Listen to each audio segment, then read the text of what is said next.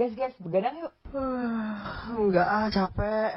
Gak boleh, kita kan Adobe. Anak doyan begadang. Kembali lagi di podcast Adobe. Sesuai namanya juga Adobe kan, anak doyan bergadang. Nah, jadi di tengah malam sepi sehabis uas ini, gue mau spesial mau cerita nih ke kalian semua. Beberapa minggu yang lalu, gue ditemenin sama Gerardo. Habis ngewawancara dua narasumber khusus secara terpisah. Kenapa sih khusus dan terpisah? Karena masing-masing narasumber ngomongin dua hal yang berbeda yang berkaitan. Jadi biar fokus kita pisah dulu deh. Bagian dengerin episode podcast sebelum 12 Desember ini, di tanggal itu Arsi UPH bakal ngadain kegiatan live virtual, tour, paparan, dan diskusi tentang suatu bangunan keren mantan dosen kita nih. Check it out di IG kita ya, at Gamatara dan at PU underscore architecture UPH untuk info selengkapnya. Nah, tapi kalian yang dengerin setelah tanggal 12 Desember, pantengin terus di YouTube channel kita, at Publication Unit, buat video liputan kegiatannya. Anyway, let's get into it. Narasumber kedua adalah alumnus kita angkatan 2003, namanya Koyogi Fernand. Ferdinand. Koyogi ini pengalaman kerja udah panjang banget nih. Udah pernah kerja di Andra Martin Architect dan juga di SHAU. Kalau kalian tahu Micro Library di Bandung, nah ini arsiteknya nih. Saat ini Koyogi juga sudah pernah punya kantor sudah punya kantor sendiri namanya Magi Design Studio. Di sini Koyogi mau berbagi tentang sosok dosen kita yang gue sempat mention di awal nih. Siapakah dia? Langsung saja.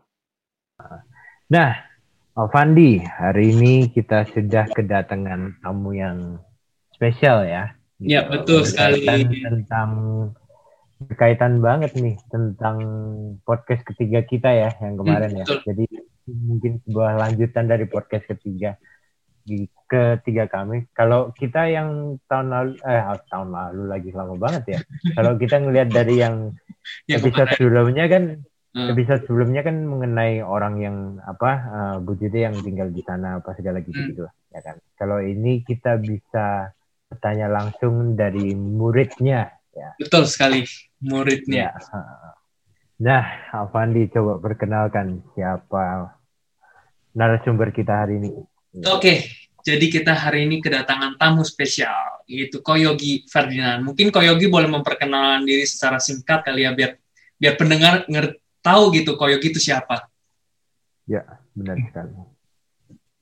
Uh, nama saya Yogi, saya alumni angkatan tahun 2003 Uh, sekarang saya mendirikan Magi Design Studio di Jakarta, konsultan arsitek yang bergerak di bidang arsitektur, uh, master planning, interior, dan juga kita juga kadang ngerjain produk juga.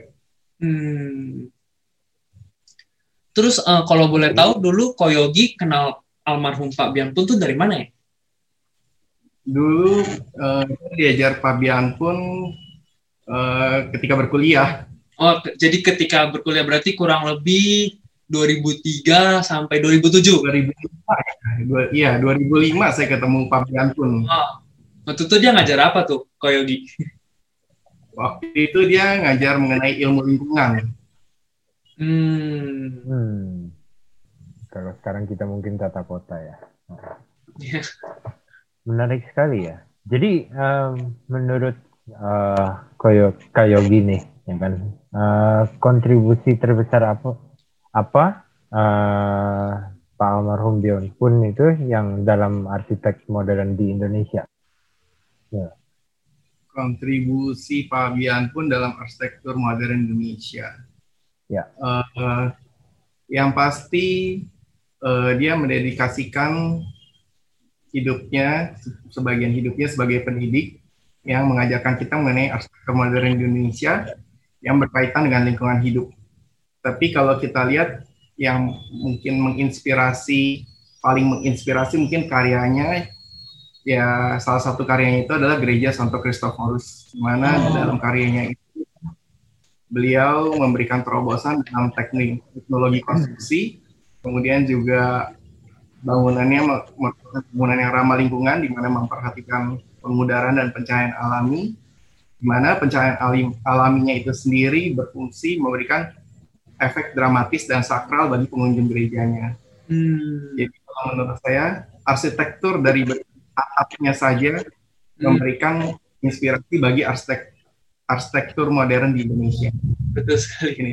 Bentuknya sebetulnya ya kalau kita yeah. tahu ya kalau kita tahu gereja Kristoforus itu bentuknya lumayan unik. Kayak segitiga ah. terus ada dari gede ke kecil gitu. Sebenarnya sangat sederhana, tapi menjawab banyak pembaharuan di Indonesia kayak dari teknologi konstruksinya, hmm. kemudian bangunan ramah lingkungan, kemudian juga secara konsep hmm. arsitektural memberikan efek dramatis dan hmm. sakral bagi pengunjung gereja itu sendiri. Jadi satu hal yang sangat simple tapi uh, bisa menjawab berbagai macam aspek arsitektur baik itu teknisnya maupun seninya. Hmm. Nah, sebenarnya gini kok. Uh, tadi salah satu yang saya highlight dedikasi sebagai pendidik ya. Dedikasi sebagai pendidik itu kan hal yang sulit ya kalau memang benar-benar nggak passionnya di sana gitu. Menurut uh, menurut Koyogi nih teladan atau hikmatnya dari Pak almarhum Bian pun ini gimana sih? Gitu loh kayak bagaimana orangnya itu dia kayak gimana sih gitu loh. Dan apa yang kakak dapet gitu sehingga kayak oke okay, gue harus nerapin ini di dalam hidup gue nih gitu. Hmm. hikmatnya Fabian pun bagi saya yang paling berasa adalah dari metode perencanaannya di mana beliau sangat memperhatikan masyarakat bawah dan lingkungan berkelanjutan yang metodenya ini akhirnya menjadi menjadi dasar buat kantor kita dalam merencanakan seluruh proyek-proyek yang kita jalankan hingga saat ini. Di mana seluruh proyek kita benar-benar memperhatikan uh, lingkungan hidup yang berkelanjutan, baik itu dari segi aspek lingkungan alam, ekonomi, sosial, dan budaya masyarakat. Hmm. menarik, menarik juga ya menarik banget sih. Diterap, diterapin di pekerjaan itu itu salah satu yang sulit gitu. Tapi yeah. ada nggak sih kayak misalnya nilai-nilai sikapnya dia, nilai nilai-nilai sikap beliau yang kayak menjadi inspirasi Kayogi gitu, kayak secara personal ya. Mm-hmm. Ini di luar dari arsitektur dan arsitek dan profesinya yang sedemikian gitu. Kayak apakah dia orang yang baik atau enggak orang yang humble, ya. humble gitu. Jadi menurut saya Pak Bian pun itu orang yang benar-benar realistis, jujur, dan sederhana. Pernah ada satu kesempatan uh, kita ngobrol-ngobrol menarik gitu. Hmm. Jadi dia berbicara uh, kalau kalian menjadi arsitek baru mulai bekerja dan juga kemampuan ekonominya masih terbatas atau kurang dan kebetulan ada klien yang tidak cukup ideal dan mungkin tidak kurang memperhatikan aspek ekologis, kalian masih boleh terima. Tapi kalau kalian udah kalian sudah berkecukupan, kalian harus tolak proyek-proyek seperti itu. Itu sangat berkesan buat saya. Memang benar-benar realistis gitu. Di mana ya memang kita harus sustainable secara ekonomi juga gitu.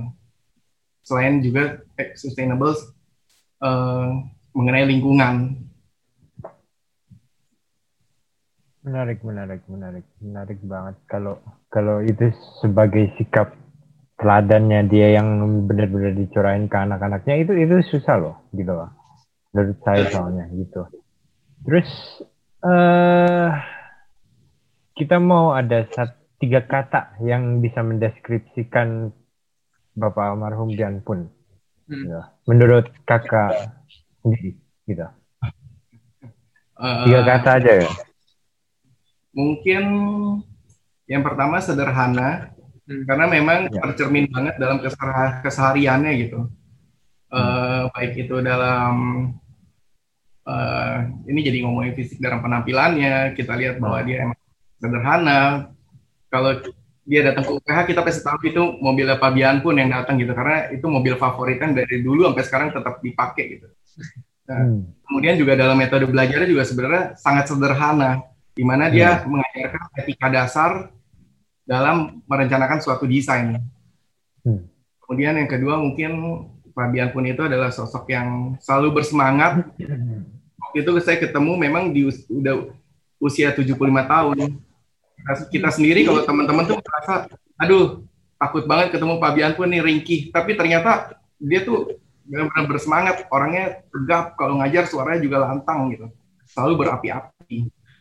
Yang terakhir mungkin menginspirasi karena memang ya uh, ilmu yang diajarkan, karyanya yang ada, yaitu menginspirasi perkembangan arsitektur di Indonesia. Hmm. Mungkin itu tiga. Hmm. Hmm. Oke. Okay.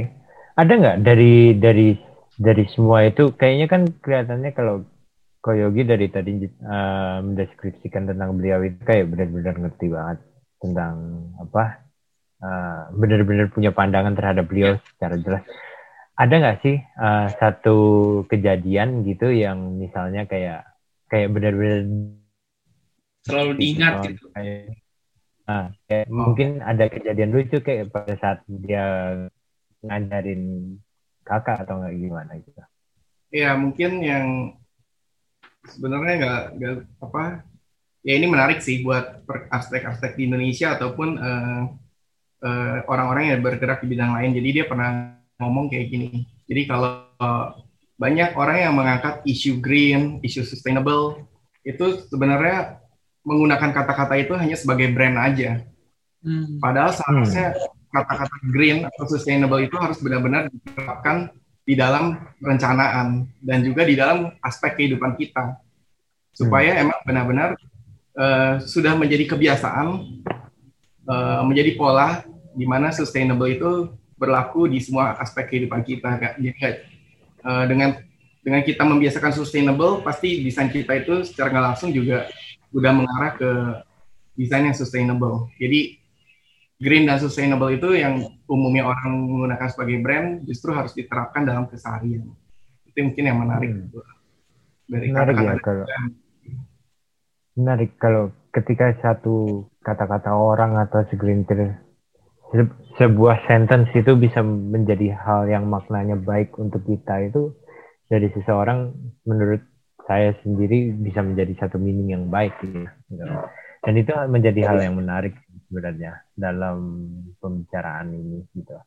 Nah, uh, ini pertanyaan terakhir nih, ya kan? Uh, ada nggak sih pesan atau kata-kata dari beliau yang teringat hingga sekarang yang benar-benar kayak, oke, okay, uh, ini yang akan saya patenkan seluruh apa seluruh pekerjaan saya nih gitu pada nantinya gitu. gitu. Ya itu Ada mungkin gak? Mungkin yang tadi ya yang ya. Uh, green dan sustainable itu jangan hanya sebagai kata-kata tapi memang harus diterapkan itu kali ya yang paling berkata. Hmm. Hmm. Berarti memang benar-benar green dan sustainable itu merupakan hal yang dipatenkan untuk diajarkan kepada murid-murid ya, ha, ya. Memang sih itu itu menjadi hal yang menarik untuk dikaitkan apalagi isi zaman sekarang ya kan di mana semuanya mungkin dibilangnya oke okay, ini sustain ini sustain ini sustain tapi kenyataannya ya bisa dinilai dengan sendirinya lah gitu loh untuk yeah. sebagai sebuah cap aja atau enggak memang benar-benar diterapkan gitu. Hmm sebuah cerita yang sangat menarik sebenarnya uh, dari Pak Pak Dianpon sendiri. Ya, Kak Yogi terima kasih sekali udah sharing yeah. ke saya dan Avandi dan pendengar-pendengar podcast ini, ya kan? Uh, sangat-sangat menarik banget. Walaupun singkat, tapi sebenarnya ada banyak hal yang kita bisa tarik, ya kan? Yaitu sebagai dedikasi, ya kan? Di mana ketika orang mendedikasikan hidupnya sebagai pendidik itu ya benar-benar akan diingat banget nih sama, sama uh, yang diajarin gitu loh. Misalnya ya sama murid-muridnya gitu loh. Merupakan sebuah inspirasi juga ya kan dan juga uh, inspirasinya juga ditanamkan juga kepada Kak Yogi juga ya kan dan juga menjadi satu makna yang berarti sendiri bagi orang-orang yang bekerja sama dia juga gitu Realistis, jujur dan sederhana tiga hal itu yang menurut saya hal yang juga saya bisa highlight di sini ya kan. Uh, yang bisa diterapkan di, di juga khususnya para generasi arsitek yang akan datang. Betul. Saya dan Alfandi dan pendengar-pendengar podcast di sini. Gitu. Betul. Oke, Visioner. kayo, ha, benar sekali. Kak Yogi, terima kasih banyak. Terima kasih Ko Yogi atas Ya, waktunya. Iya, makasih pendengar juga kesempatannya. Nah, itu Koyogi. Dan keberuntungannya yang sudah mendapatkan inspirasi dari Pak Bian pun keren banget pasti. Makasih Koyogi sudah berbagi dengan kami. Nah, oke yang kedua. Setelah kita ngomongin arsiteknya, saatnya kita beralih ke karya desainnya. Jujur ya, gue denger dari banyak kakak kelas Pak Bian pun tuh karyanya tuh desainnya tuh terbangunnya tuh nggak banyak. Tapi ya, kalau kalian dengerin apa dari narasumber kedua kita ini, paparan tentang karya ini, hehe, pasti kalian penasaran kayak apa. Langsung saja kita dengerin obrolan dengan ibu dosen kita, Bu Julia Dewi. Halo Bu Jude, apa kabar? Halo. Bagaimana WFH-nya? Lama sekali kita tidak berjumpa. Lama-lama sekali. Iya, ini Ini udah. kan sambil bercanda ya, sambil bercanda kita. Ya. Jadi nggak Saya nggak tahu mahasiswa kangen sama dosen nggak? Yang jelas dosen tuh kangen banget sama mahasiswa karena udah lorong-lorong UPH tuh kayak udah gelap dan Kosong. jelas penghuninya. Kita kita sih ya kangen sama semuanya lah, nggak apa-apa bisa dibilang kayak gitu. Kangen parkiran ya, Ger? Ya kangen parkiran, kangen adu nyali saya bu. Kalau malam-malam kan pulang kan bu gitu. Saya adu nyali, lari-lari gitu. Ah yang cewek-cewek aja berani sampai jam 2 pagi di Ya, kampus. saya ya saya kan nggak berani gitu. Ya udah. Oke, apa? Jadi hari ini ya kan, Fandi hari ini kita bakal bahas tentang apa nih? Yuk. Kita hari ini yuk. kita hari ini kedatangan tamu spesial Bu Jude, jadi kita akan membahas tentang arsitektur gereja Christophorus. Iya. Sangat-sangat ini merupakan tema yang menurut saya pribadi itu ya rada menarik lah kalau kita bisa bicarakan dalam konteks ya kita lagi ngobrol santai kayak gini ya kan bincang-bincang arsitektur plus juga em, coba melihat dari perspektif beda-beda sendiri gitu. Kalau kita kan selama ini dari murid kan kita diajarin tentang dari sisi pembelajarannya aja mungkin tentang bangunannya, tentang apanya. Mungkin Bu Teori. Jude ini iya secara teori gitu. Mungkin Bu Jude bisa berbicara dari pengalamannya gitu ya kan. Iya Eh, betul. sehingga sehingga nanti coba bisa sharing dan berguna buat pendengar-pendengar podcast ini. Betul. Oke. Jadi Hmm. saya mulai sekarang nih. Iya Bu. Silakan, Bu. Ya, tapi Kalau- tepat sekali sih kalau yang, di- yang kalian minta eh, justru membahas bukan arsitekturnya. Karena eh, ketika saya menikmati ge- bangunan gereja itu justru saya belum jadi arsitek. Belum Hmm. sekolah arsitektur, ya. Hmm. Saya itu sekolah arsitektur kan baru tahun 90 ya. Berarti eh, sedangkan saya pindah itu tahun 95 maksudnya. Saya pindah gereja. Hmm. Eh, saya jalan kaki kalau ke, sekolah. Soal pagi-pagi itu biasanya pagi-pagi saya ke gereja dulu tuh. Eh, pagi-pagi itu biasanya saya ke gereja dulu, masuk ke gereja karena gereja selalu dibuka kan. Mungkin habis misa pagi, saya nggak tahu juga ya dulu ya. Jadi saya kadang-kadang bawa adik saya tuh atau saya sama kakak saya kan saya cuma beda setahun tahun sama kakak saya sama adik saya beda setahun tahun kita. Jadi kalau kita kepagian tuh kita jalan-jalan dulu keliling gereja, berdoa di gereja, itu jalan-jalan ya keliling aja sekolah karena masih kecil keliling sekolah itu berasa lumayan gitu keliling-keliling jalan-jalan sekolah kayak kita di kampus gitu. Nah, hmm, itu waktu perasaan waktu kecil ya. Lalu kalau misalnya tanya apa sih yang rasa ya gereja itu sangat sejuk dulu. Hmm. Saya nggak tahu ya. Akhir-akhir ini terus kemudian dipasangin AC kan saya lihat ya. Tapi dulu gereja itu sangat sejuk seingat saya. Kalau masuk ke dalam itu berasa adem gitu. Nggak tahu apa karena nggak banyak orang ya waktu kalau saya datang pagi. Tapi nggak juga emang nggak nggak nggak memang nggak panas sih.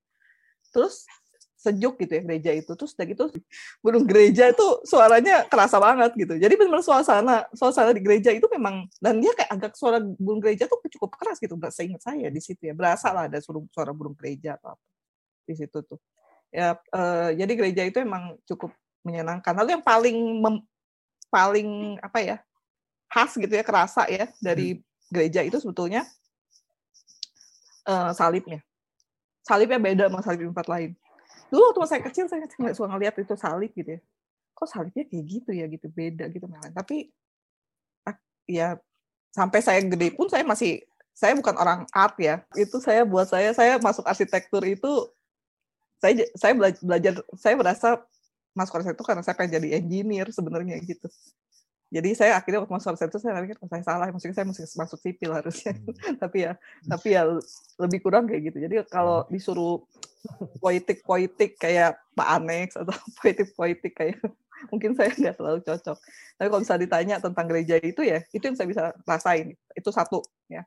Lalu ketika saya sudah agak besaran ya waktu itu ya, ketika saya sudah agak gede gitu ya, lalu saya suka nyanyi di gereja itu. Jadi saya eh, hampir setiap minggu saya tugas pagi yang bisa jam 6 pagi untuk nyanyi gitu. Ya kalau nggak jadi ya pokoknya saya suka tugas kur di situ. Kalau nggak jadi regen ya nyanyi gitu.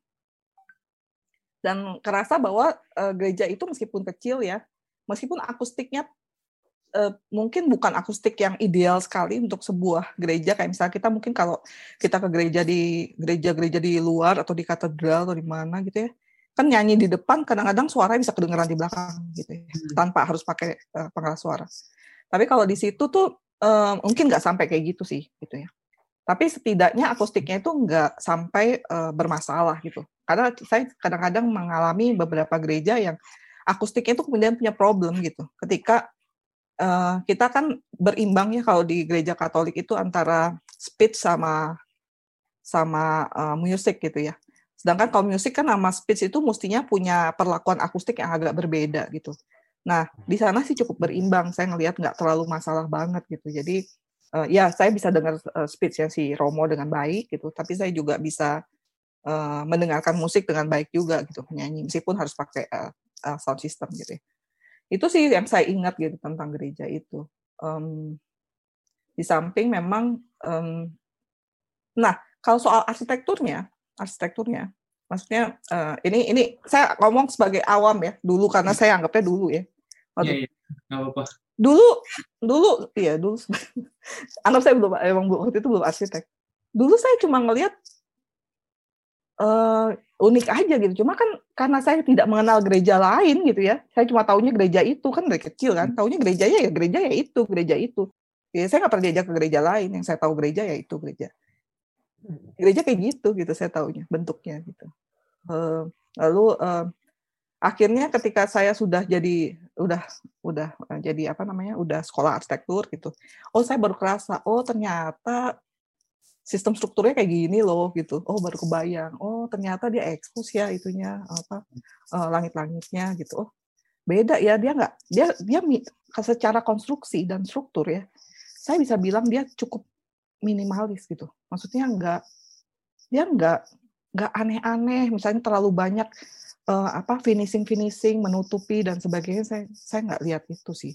Saya lihat dia jujur aja strukturnya begini ya diperlihatkan gitu. Hmm. Kejujuran struktur itu yang kemudian bikin gereja itu sebenarnya menurut saya arsitekturnya menarik. Nah itu setelah saya sudah jadi sekolah arsitektur ya, baru saya kerasa bahwa oh dia benar-benar yang mana yang Eh, ringan, yang mana yang masif, yang mana yang berat sebagai eh, penopang strukturalnya benar-benar itu terlihat dengan jelas di gereja itu. Nggak nggak ada yang ditutup-tutupin gitu.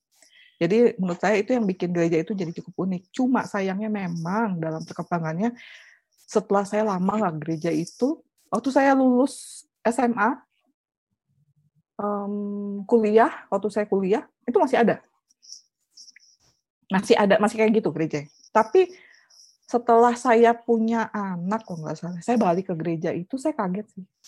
Karena gereja itu berubah total. Berubah total saya sudah tidak merasakan lagi Apa bentuknya. Tuh, berubah totalnya?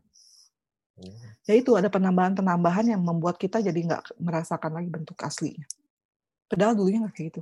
Itu kan bentuknya kita kan berasa ya segitiga, ada struktur hmm. yang uh, apa penopang eh, dinding struktur besar yang menopang itu itu dulu kerasa banget kita kadang-kadang duduk situ ya waktu saya uh, waktu saya SMA aja di situ udah ditambahin kursi karena udah mulai kurang di dalam jadi kursi itu udah nyampe keluar nambah. Waktu saya SMP SMA tuh kursi udah perlu nambah sampai keluar. Ya ya iyalah saya SMP SMA tuh tahun 80-an kan bangunan gereja ini kan 67 berarti kan berapa puluh tahun kan gitu. Ya saya juga belum lahir tuh bangunan ini dibangun. Ya gitu. Itu sih yang saya saya rasain. Berarti banyak transformasi kali ya. Bisa dibilang udah banyak perubahan reformasi kali ya. Iya. Bentukan iya. banyak iya, berubah. Iya. banyak banget berubah sederhana iya kelihatan banget strukturnya gitu-gitu aja Waktu waktu saya dibaptis tuh masih kayak gini kok. SMP saya dibaptis masih kayak gini, nggak beda jauh. Uh, pas uh, saya balik itu mungkin 2000-an yang udah berubah total itu 2000-an gitu. Lupa saya. Kira-kira apa aja tuh bu berubahnya, yang berubahnya? Nah, yang berubah ya. Mm-mm. Yang jelas kan depannya udah ditambah ya. menarik gitu. Gereja itu makin menarik gitu. Entrance-nya jadi udah nggak kelihatan lagi. Entrance-nya nggak tahu tiba-tiba udah ya tahu-tahu kita udah di dalam gereja gitu. Hmm. Kalau kalau ini yang kita berasa nih, uh, dia punya threshold tuh terasa gitu ya. Kita mau masuki gereja gitu. Nah, ketika udah direnovasi, itu threshold itu kayak hilang gitu. Hmm. Quality, quality dari transitional space-nya hilang. Kalau kalau buat saya ya, kalau sok bahasa arsitekturnya lah gitu. Dia punya kualitas transitional space-nya itu agak agak agak hilang gitu. Hilangnya itu karena jadi tidak terdefinisikan dengan baik lagi aja gitu. Mungkin ada maksudnya kali ya dengan adanya dinding itu. Siapa tahu itu untuk men- lebih mencerminkan apa kali ya. Apa? Yang mana? Yang mana? Yang tadi threshold itu dengan adanya dinding gitu. Ditutupin jadi nggak gitu kelihatan jadinya. Hmm, dia- saya lupa dia pakai dinding pakai apa sih? Saya saya nggak terus saya- saya benar-benar tidak terlalu bisa mengenali geometrinya lagi gitu waktu Hmm. waktu saya waktu saya datang setelah dia udah direnovasi banyak gitu dirubah banyak gitu. Tapi em, kalau gua Marianya itu juga baru. Waktu tek, waktu saya masih TK nggak ada gua Maria itu. Gua Maria itu adanya waktu kalau nggak salah baru dibangun mungkin tahun 80-an ya saya rasa itu ya. Adanya cuma gereja ini. Gua Maria tuh ba- agak baru sih dibangun. Nah, lalu ada di sisi sebelah kanan tuh ada ada kesusteran itu juga baru. Itu bangunan baru juga dibangunnya. Tuh waktu maksudnya di ba- baru dalam arti waktu saya eh, TK itu belum ada gitu barunya itu tapi kalau sama kalian sih waktu kalian la- lahir juga belum dibangun kali eh, udah dibangun gitu Oh, iya, Hmm. iya. banyak bangunan Sebenarnya- baru sih Mas. Oh, Dan dari hal ini sih sebenarnya dari ceritanya Ibu tadi saya nangkep ada satu ada satu keterkaitan ya Bu sebenarnya Antara? Ibu sama gereja ini ya.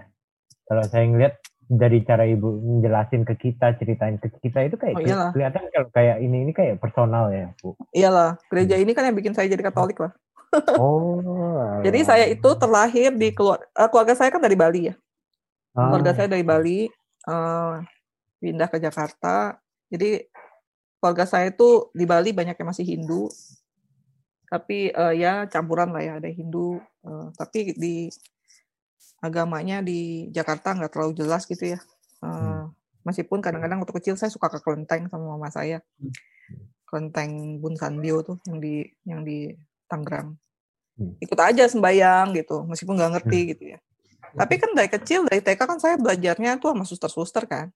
Hmm. Lalu dia tiap kali ini ya diajak ke gereja ya ke gereja gitu. Lalu tiap kali tanya agamanya apa bingung. Itu, itu gitu standar lah anak kecil gitu kan tanya agamanya apa Iya, bingung gitu. Terus ikut pramuka. Bineka Tunggal Ika ya Bu maksudnya. ya? Tanya Berbeda-beda. Akhirnya merasa mesti punya agama apa-apa, kan. Kok saya Iya, nggak punya ah, agama bener. gitu. Akhirnya bingung ber- punya agama. Cuma ya nah itu tapi karena waktu itu ya sangat sangat tes itu sangat kerasa itu karena kebayang nggak dari SD Hmm. ya kebayang saya belajar agama itu dari SD itu nggak dibaptis baptis dan dulu saya terima aja nggak dibaptis ya belajar agama aja terus gitu ya saya Hmm. nggak ngerti kenapa saya nggak dibaptis baptis gitu ya namanya anak kecil ya ya udah belajar agama Hmm. belajar terus gitu gitu kan akhirnya Hmm. pas SMP saya saya dibaptis akhirnya terus seneng banget gitu akhirnya dibaptis juga gitu ya udah gede gitu dan Bener. saya baru Ah. tahu kenapa saya nggak dibaptis karena orang tua saya nggak Katolik kayak kayaknya Oh. jadi mungkin eh, memang memang prosedurnya ya ya udahlah biar mantep ya tapi itu mungkin beda biar mantep ya. Biar Ah, mantep, biar jadi- biar dari jadi dirinya sendiri gitu ya. Iya, jadi akhirnya Ah. ya, nggak ikut-ikutan orang atau apa Bener, gitu ya bener. mungkin ya. Akhirnya ya benar SMP kelas saya baru dibaptis tuh SMP kelas 2. Oh nggak salah. Saya baru ingat Mantap Bu. Gereja ini. Ah. Ceritanya Ada nggak sih alasan tertentu kenapa ibu jadi ibu eh, menganut agama Katolik karena dari bangunan ini? Oh enggak, enggak, enggak. Mungkin kalau bangunannya sih mungkin enggak ya. Seperti yang saya bilang kalau bangunan sih saya taunya ya saya cuma tahu gereja ya ini. saya nggak pernah gereja lain. Jadi karena gereja ini ya. Ya, ya, enggak, enggak, enggak Katoliknya enggak karena gereja ini. Katoliknya karena saya sekolah di BHK itu di sebelah Oh. gereja ini. Oh. Kan saya sekolah di belakangnya. Eh, Bener, saya belum bener, cerita ya tadi. ya. Hmm. Sekolah saya tuh di belakang gereja ini, Oh, di belakang gereja ini. Eh, Hmm, samping juga ya. belak belakangnya bukan sampingnya, belakangnya gereja ini.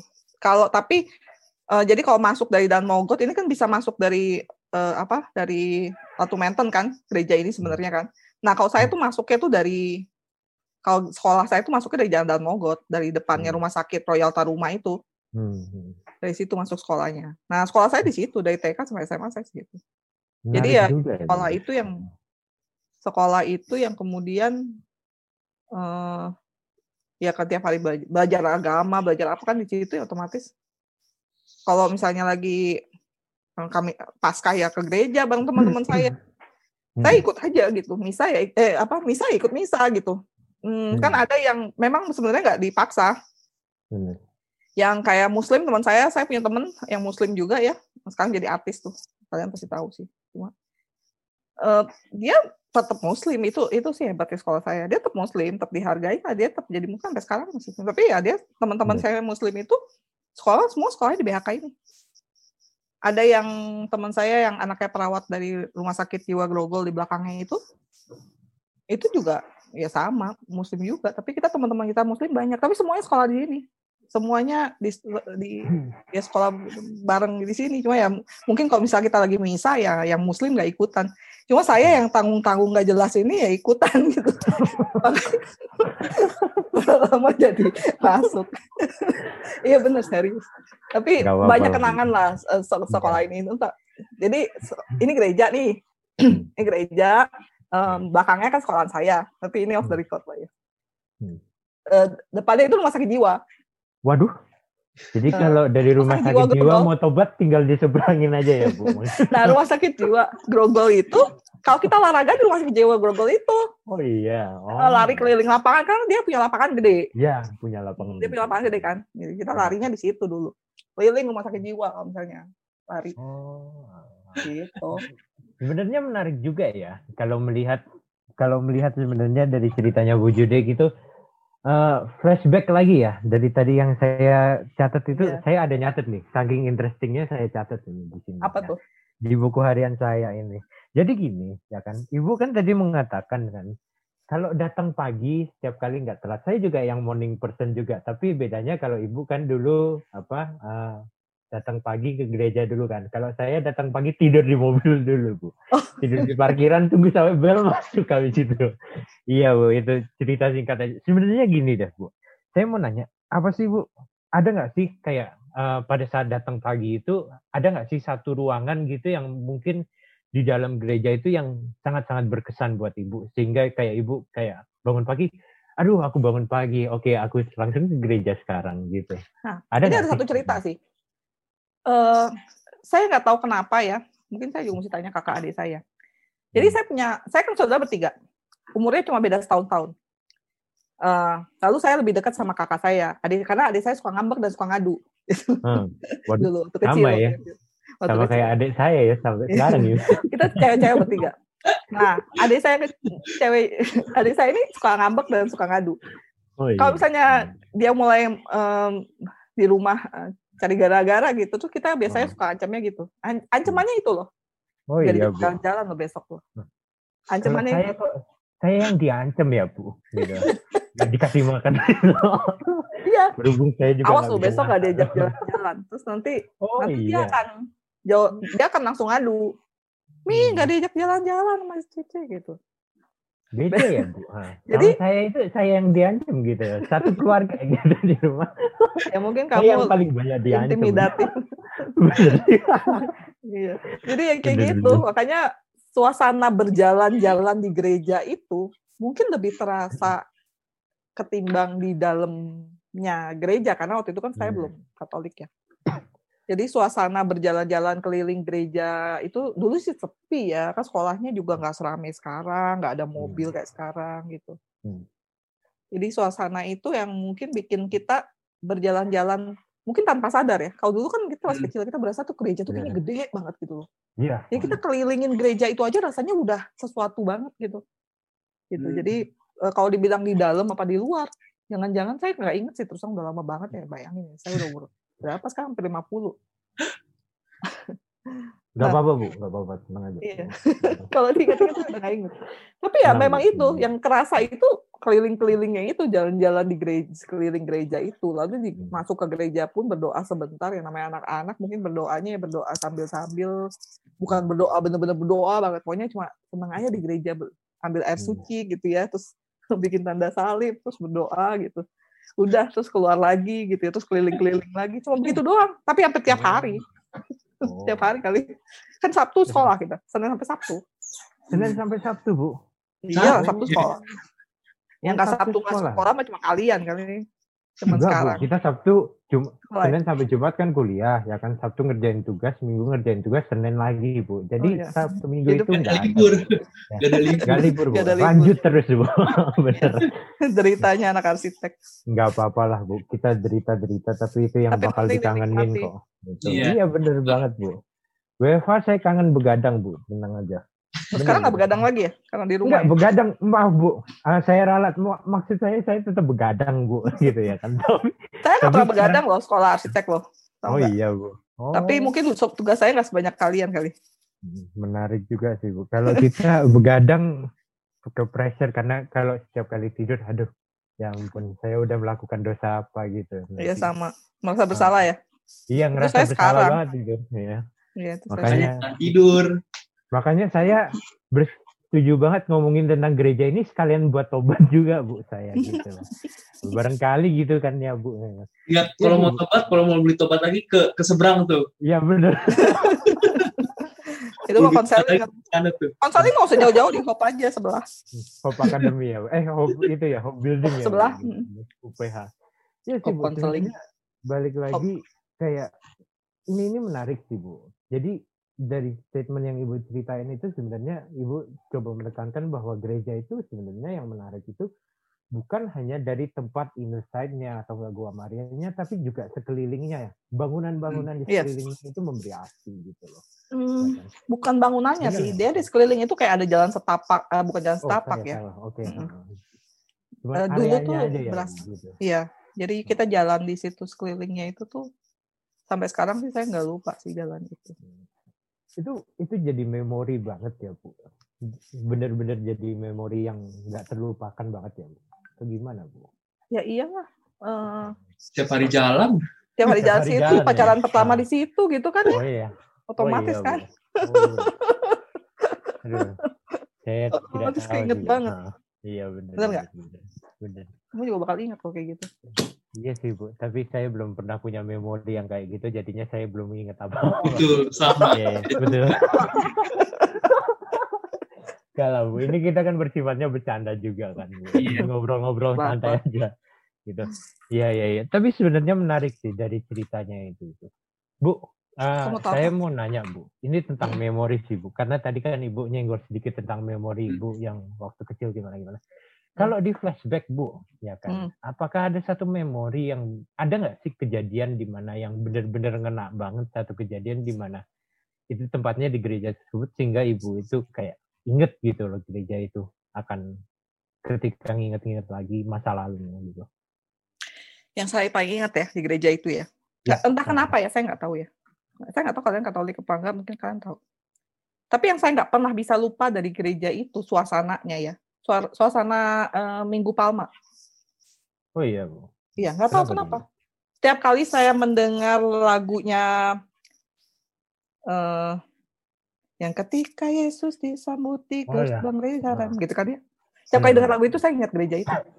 Entah kenapa nggak tahu. Saya nggak bisa jelasin. Tapi tiap kali saya dengar lagu itu saya ingatnya gereja itu. Hmm kayaknya mungkin juga karena itu gereja pertama saya deng eh, eh, gereja pertama kali saya dengar lagu itu atau lagu itu membekas banget. Tapi yang jelas eh, peralakan Palma itu dengan lagu itu tuh mungkin karena saya selalu uh, tugas Korea saya nggak ingat juga ya. Tapi saya paling selalu ingat ya selalu paling paling sering. Ini karena, karena saya ada kejadian-kejadian yang kayak gitu ya bu gitu iya iya ada event kalau gereja itu ya lah, gitu. nah. spesial sih gereja itu kalau kalau kalau suasana suasana kayak gitu tuh saya nggak tahu mungkin hmm. karena pertama juga gereja pertama dibaptis di situ hmm. terus udah gitu um, apa ya hampir tiap hari gitu kan. Hampir Terus- tiap hari melewati sana ya bu, gitu. Iya, Ya, iya hampir tiap hari. Sampai tapi itu SD, SD sampai pas saya, udah gede sih nggak nggak tiap hari lagi. Waktu SMP ya udah udah udah bandel lah. SMP udah lebih bandel. Mungkin saya udah nggak terlalu ya ke gereja situ kadang-kadang aja gitu. Hmm. SMA udah lumayan. Oh, SMA lebih lebih jarang lagi. Saya saya SMP SMA tuh saya aktif gitu. Jadi Hmm. sibuk yang lain. Sibuknya di belakangnya lapangan basket. Oh, gitu. Olahraga ya bu. Iya, saya lima, ha- lima hari seminggu kali di lapangan. Iya. Pernah Sebenarnya nggak iya sih itu bosan eh, datang ke gereja? Ke gereja situ atau Iya. gereja emang? Maksudnya datang keliling-keliling aja, terus datang masuk, aduh kayaknya bosen nih lihat-lihat kayak gini terus nih gitu. Pernah nggak sih ibu Pernah. merasakan kayak gitu? nggak pernah kalau kalau bosen di dalam gereja nggak pernah tapi kalau merasa tidak nyam bukan tidak nyaman ya. Eh, sejujurnya saya lebih suka ke gereja pada hari biasa pagi misa pagi. Kenapa saya lebih lebih suka itu Tenang dibanding ya. ke gereja hari minggu ya. Karena gereja pagi itu buat saya bisa bikin kita lebih apa ya ya lebih ya lebih berasa merasakan aja. Ketimbang gereja hari minggu tuh yang kan rame ya saya Hmm. orangnya sangat eh, kalau rame saya nggak gitu bisa konsentrasi biasanya jadi kalau Hmm. misalnya udah rame itu udah rasanya udah kayak rutinitas aja gitu beda kalau kalau gereja pagi itu emang beda sih kerasa makanya saya suka pagi di gereja mungkin ke bawah juga karena dari dari kecil saya suka pagi ke gereja ya mungkin ke bawah Menarik sih Bu sebenarnya. Kalau saya ingat-ingat gereja karena saya sering berbuat dosa, makanya sering tobat-tobat dan berdoa di sana. Gitu. Ada maksudnya ya, ada maksudnya. Iya ada maksudnya. eh nggak apa-apa yang penting masih ingat kan Ya Yang masih penting masih ingat ingat. kan ya. iya Kan, masih ingat kan boleh, iya. ha, Asal iya kalau lupa udah ya do- kan. tuh dosa aja masih nggak ingat kan kan Makanya habis dosa udah nggak inget lagi dasar anak kurang ajar ya saya gitu ya. tapi nggak biasanya kita kalau lagi susah kita ingat pas Iya benar. Sebenarnya yang lupa tuh justru kalau lagi seneng Iya, ha. Benar. Iya sih, Bu. kalau lagi susah pasti ingat Kekilafan manusia ya lah. Iya susah pasti Bu, kita ingat Ini pertanyaan terakhir, Bu, ya kan. Apa? Seandainya nih, ya kan ada yang nanya, Bu, kenapa nih? Ini misalnya ya, kalau saya orang awam gitu, Bu, kenapa saya kan Ibu kan Ibu menganjurkan kita ke sana nggak sih untuk visit ke sana dan kalau iya atau nggak tidak itu kenapa? Apa hal yang perlu diperhatikan atau nggak hal Menarik, yang bikin yang menarik menarik. gitu?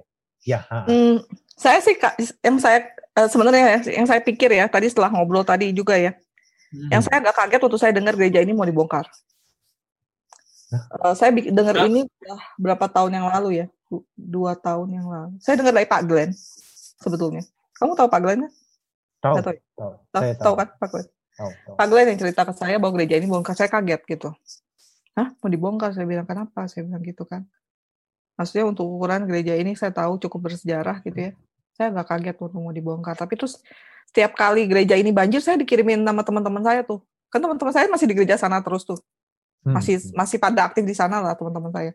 Setiap kali banjir, saya dikirimin fotonya. Terus saya tanya juga gitu ya. Aduh. Em, saya nggak tahu apa yang membuat gereja ini tidak bertahan eh, sustain gitu ya. Padahal kan menurut saya ketika dia bisa bertahan 50 tahun di gereja eh, di sana berdiri dan melayani umat gitu ya. hmm, harusnya dia bertahan gitu bangunan. Bayangkan bahwa banyak sekali gereja yang katedral semua itu bertahan lama sekali gitu ya. Dan dipertahankan. Terus yang Hmm. ini kenapa enggak gitu ya? Hmm, menarik juga sih. Satu sih, sebenarnya, iya. sebenarnya ya mungkin kalau idealisme saya itu tadi nggak ngomong ya, tapi kalau idealisme saya merasa bahwa memang umat itu perlu diingatkan bahwa benda ini benda berharga. Gitu. Bangunan Ya. ini berharga. Karena ketika tidak diingatkan bahwa ini berharga, mungkin sama seperti saya dulu kalau saya nggak sekolah arsitektur, saya take it for granted aja gitu loh Hmm. eh, gereja itu, pokoknya ada gitu. Lalu eh kok panas ya, ayo pakai AC. Gitu. Kok kurang gede ya, ayo tambahin lagi. Eh kok banjir ya, ayo tinggiin deh gitu, misalnya gitu. Jadi eh, sama sekali kesadaran akan arsitekturnya sendiri itu eh, nggak ada gitu. Eh, apresiasi pada pada arsitekturnya itu cenderung nggak ada kalau awam. Itu saya pikir um, wajar kalau tidak ada edukasinya. Jadi mungkin uh, kalau ditanya uh, mau nggak, ya ya iya gitu. Menurut saya memang kita perlu edukasi. Ya syukur-syukur ada perubahan pemikiran. Tapi sulit juga ya ketika yang nggak bisa diatasi itu adalah banjir gitu. Kita nggak mungkin tinggiin juga gerejanya gitu. Benar benar. Hmm, serba salah sih memang saya ngerti. Tapi ya dibilang serba salah ya ya gimana ya memang sayang juga gitu kalau dibongkar iya, gitu bener bener karena ya. itu bagian dari sejarah iya juga, uh, ketika itu dibongkar tuh sayang banget tapi ya sejarah, sejarah tapi ya mudah-mudahan dengan kegiatan uh, ini setidaknya umat mereka umat tuh tahu dan berusaha mau menghargai menurut saya menghargai bahwa mereka punya gereja itu harus diapresiasi gitu. Itu bagian dari sejarah arsitektur Indonesia gitu. Itu yang mesti mesti mesti mereka tahu sih menurut saya. Jadi kegiatan ini saya berharapnya tuh bukan sekedar jadi tribute buat buat Pak Jan pun, tapi membuat umat itu punya apresiasi. Nggak nggak cuma menerima apa adanya, oh saya punya gereja, ya udah udah nggak cukup saya bisa bongkar itu. Tapi itu karya arsitektur loh gitu. Sama kayak gini nih, misalnya contohnya. Saya kasih contoh mungkin ya Oke. Okay. Boleh, boleh. Waktu saya ke, saya saya bukan penyuka merek ya, barang bermerek. Dan saya nggak pernah tahu barang bermerek gitu dulu dulu dulu. Sampai sekarang juga nggak, nggak pernah pakai. Nah, jadi saya punya saya punya tante di sejak uh, muda dia udah pindah ke Jerman. Dan saya nggak tahu gitu. Ketika dia pulang dari Jerman, dia bawa suka bawain saya oleh-oleh tas gitu ya. Tiap kali datang dia bawa tas dia bisa datang setahun dua sekali dua tahun sekali gitu ya dia selalu bawa tas ya kita pakai-pakai aja tasnya gitu dan baru saya baru tahu bahwa tas itu bermerek dan mahal gitu ketika saya udah bisa cari uang lalu saya ketemu teman-teman saya terus mereka pakai tas itu gitu. Oh ini merek gitu kayak gitu tuh ya ya mungkin ini sama gitu. Ketika kita masih awam ngelihat ini gitu ya ya pokoknya ini tas bisa dipakai. Ini gereja bisa di kita huni gitu. Gunakan uh -uh, kita pakai aja terima aja padanya gitu. Nggak merasa nggak merasa uh, perlu memperhatikan atau me me menghargai atau apa ya biasa aja ya dihargai ya dibersihin dibersihin gitu dinikmatin dinikmatin gitu tapi tidak mengapresiasi dia sebagai mana mestinya sebuah karya yang maestro gitu ya. nah baru pas udah masuk arsitektur lalu saya tahu bahwa oh bangunnya tahun segitu ya terus terus kita bandingkan dengan bangunan-bangunan lain oh ternyata dia unik ya kita baru tahu gitu oh. Nah itulah baru baru bisa mengapresiasi gitu. Nah menurut saya ya kesempatannya kalian ini kegiatannya buat buat membantu orang umat. Makanya tadi saya bilang sebenarnya umat yang utama. Umat tuh harus bisa mengapresiasi. Kita mah bisa mengapresiasi orang kita sekolah arsitektur ketahuin barang bagus gitu. tapi nggak bisa apresiasi di minus nanti nilainya. Nggak bercanda bercanda bercanda. Bercanda bercanda. Apa yang dosen yang mendengarkan ini saya minta maaf ya gitu aja, itu ada maksudnya nah. yang lain ya Ger ya, jangan tolong jangan jangan marahi saya nah. tapi kamu angkatan berapa sih saya 2017, Bu. Kamu lagi anu ya? Lo, kamu bimbing sama siapa sih? SR 4. Iya, SR 4 sama siapa? Bu Susi, Bu. Oh, yang Bu Susi ya? Iya. Saya belum diminta sama Ibu aja, belum direview sama Ibu. Saya nggak review kamu. Iya, memang Ibu belum review. Memang udah Ibu udah lihat review. itunya belum yang buat besok? Sudah, Bu. Sudah, sudah. Enggak, bukan sudah, saya kan. Pak Alvar ya? Pak Alvar, iya. Rasain. Pertama paling pagi lagi. Aduh, ya ampun. Ya sudahlah. Hmm. Tapi balik lagi ke sini sebenarnya ini menarik banget ya. Uh, berbagi cerita ini ini sebenarnya tidak hanya mengingatkan kita bahwa gereja itu tentang bangunannya, tapi tentang pengalaman ruang kita di dalamnya dan sekitarnya juga, gitu loh. Mengingatkan saya atas beberapa hal sih Bu, gitu. Bahwa memang selain untuk beribadah juga itu kan bangunan untuk sejarah, makanya kita kita sebagai mungkin arsitek muda ya kan yang penerus dalam arsitek dunia arsitek ini maupun kita bekerja sebagai praktisi, pengajar, uh, dan apa pun itu di ranahnya itu kita harus tetap punya tanggung jawab untuk nge-preserve ini gitu. Dan mengingatkan saya terhadap satu hal lagi untuk selalu bertobat gitu. Itu yang paling penting gitu. Balik lagi intensinya ya. Iya, intensinya itu harus bertobat enggak. Ya, tapi kan kita manusia ya. Makanya saya sadar bahwa ketika suasana mendukung gitu ya, Ya. pengobatan itu kita akan sangat terbantu. Namanya manusia kan kita punya sense uh, punya five senses gitu. Jadi kita Benar. punya indera yang mendukung kita untuk bisa bisa yaitu bisa merasa, bisa menikmati ambience-nya, bisa membantu kita untuk lebih ya itu, lebih merasakan itu. Benar, Kualitas-kualitas itu. Saya setuju banget terhadap itu. Ini benar-benar pelajaran yang menurut saya karena ini saya memang mungkin dari tadi pembawaannya rada ini supaya nggak tegang gitu karena dipesenin sama hostnya supaya nggak tegang-tegang amat. Siapa hostnya? Ini eh, Alfandi Pranata Oh, Chandra ini. Ya, Oh, Pak Alfandi ya. Heeh, Ya, ya, Pak Alfandi. jadi kalau ada apa-apa mohon disalahkannya ke dia ya. gitu. Jadi ya, tapi ini ini benar-benar sesuatu yang menurut saya ini pelajaran secara pelajaran arsiteknya tapi juga pelajaran secara moralnya juga. Moral, Dan betul, moral. Ya, itu itu menarik banget gitu loh. Bahwa tempat kayak gini ini walaupun bersejarah tapi untuk kitanya itu sendiri kalau memang tempat ada maknanya sendiri kayak tadi ceritanya Bu Jude di mana apa saya sempat dengar tadi pacaran dulu pertama di situ ya Bu. Nah, pacaran pacaran di gereja itu sakral sekali loh Bu. Mantap Bu. Aduh, itu mesti di off the record. Itu panutan sekali untuk kita semua. Nah, tapi selain daripada itu juga Tapi pacaran zaman dulu beda sih sama pacaran zaman Iya iya sekarang. iya. It- itu disimpan buat podcast selanjutnya mungkin Alfandi bisa bawa ini. Perbedaan pacaran zaman dulu dan pacaran Iya. zaman sekarang. iya, iya. Dulu jauh-jauhan gitu. itu kalau itu saya tidak bisa membawakan itu ya, nggak mengerti sama sekali soalnya. Jadi ya, tapi selain untuk apa tempatnya sendiri untuk belajar, tapi ada moralnya sendiri dan itu yang menurut saya menjadi true value-nya, true value dari kita mengingat tempat tersebut gitu. Loh. Alasan untuk mempertahankannya itu ada gitu. Iya, It's iya. a good thing sebenarnya. It's a good, Ya. it's a good talk sebenarnya untuk malam hari ini. Gitu. Maka dari itu mungkin udah ya eh, pertanyaan tadi sudah Ya. dijawab semuanya ya. tanpa ditanyakan gitu ya. Betul sekali. Ya betul sekali. Hah? Saya mau bertanya tadi tiba-tiba sudah dijawab semuanya. Iya. Oh ya sudah. Nggak Oh gitu. lah. Jadi seharusnya ada tanya jawab ya. Nggak Enggak, apa-apa, Bu. nggak apa-apa. Enggak, enggak, enggak. bagus. Justru bagus. Ini Saya namanya orangnya nggak biasa. Terus terang saya saya orangnya apa ya? Saya nggak biasa tanya jawab memang. Jadi Hmm, kalau iya. saya belum ditanya, saya belum jawab. Ini- Bagus. Ini kalau di ini kalau di fast food itu ibarat kata kayak paket hemat bu, gitu. Paket hemat Paket satu, hemat. paket dua, dua gitu ada pilihan. Itu kata kata orang kalau saya tanya satu jawabnya setampah.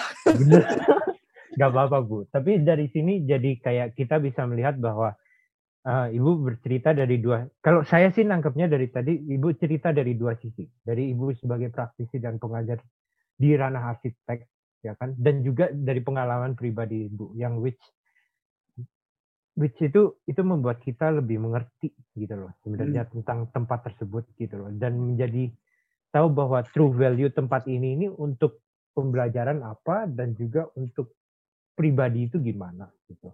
Yang paling kerasa sih bedanya ya ketika dulu dengan sekarang itu ya skala. Ah, Ketika kita kecil ke sana, kita berasa gereja itu besar sekali.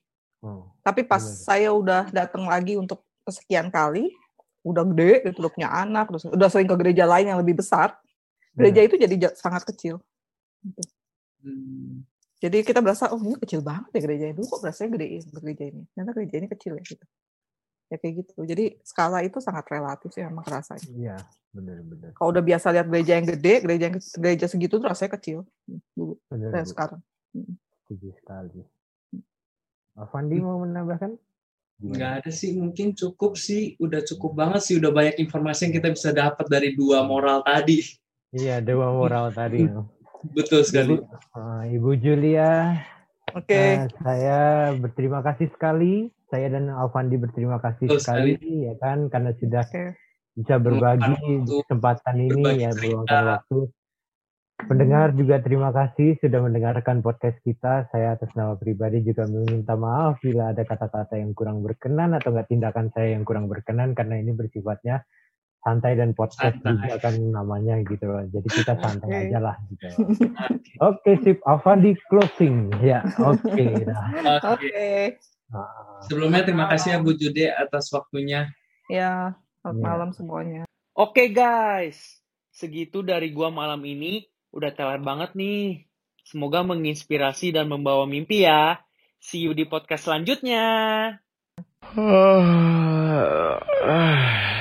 Guys, guys, udah malam nih. Lanjut besok aja.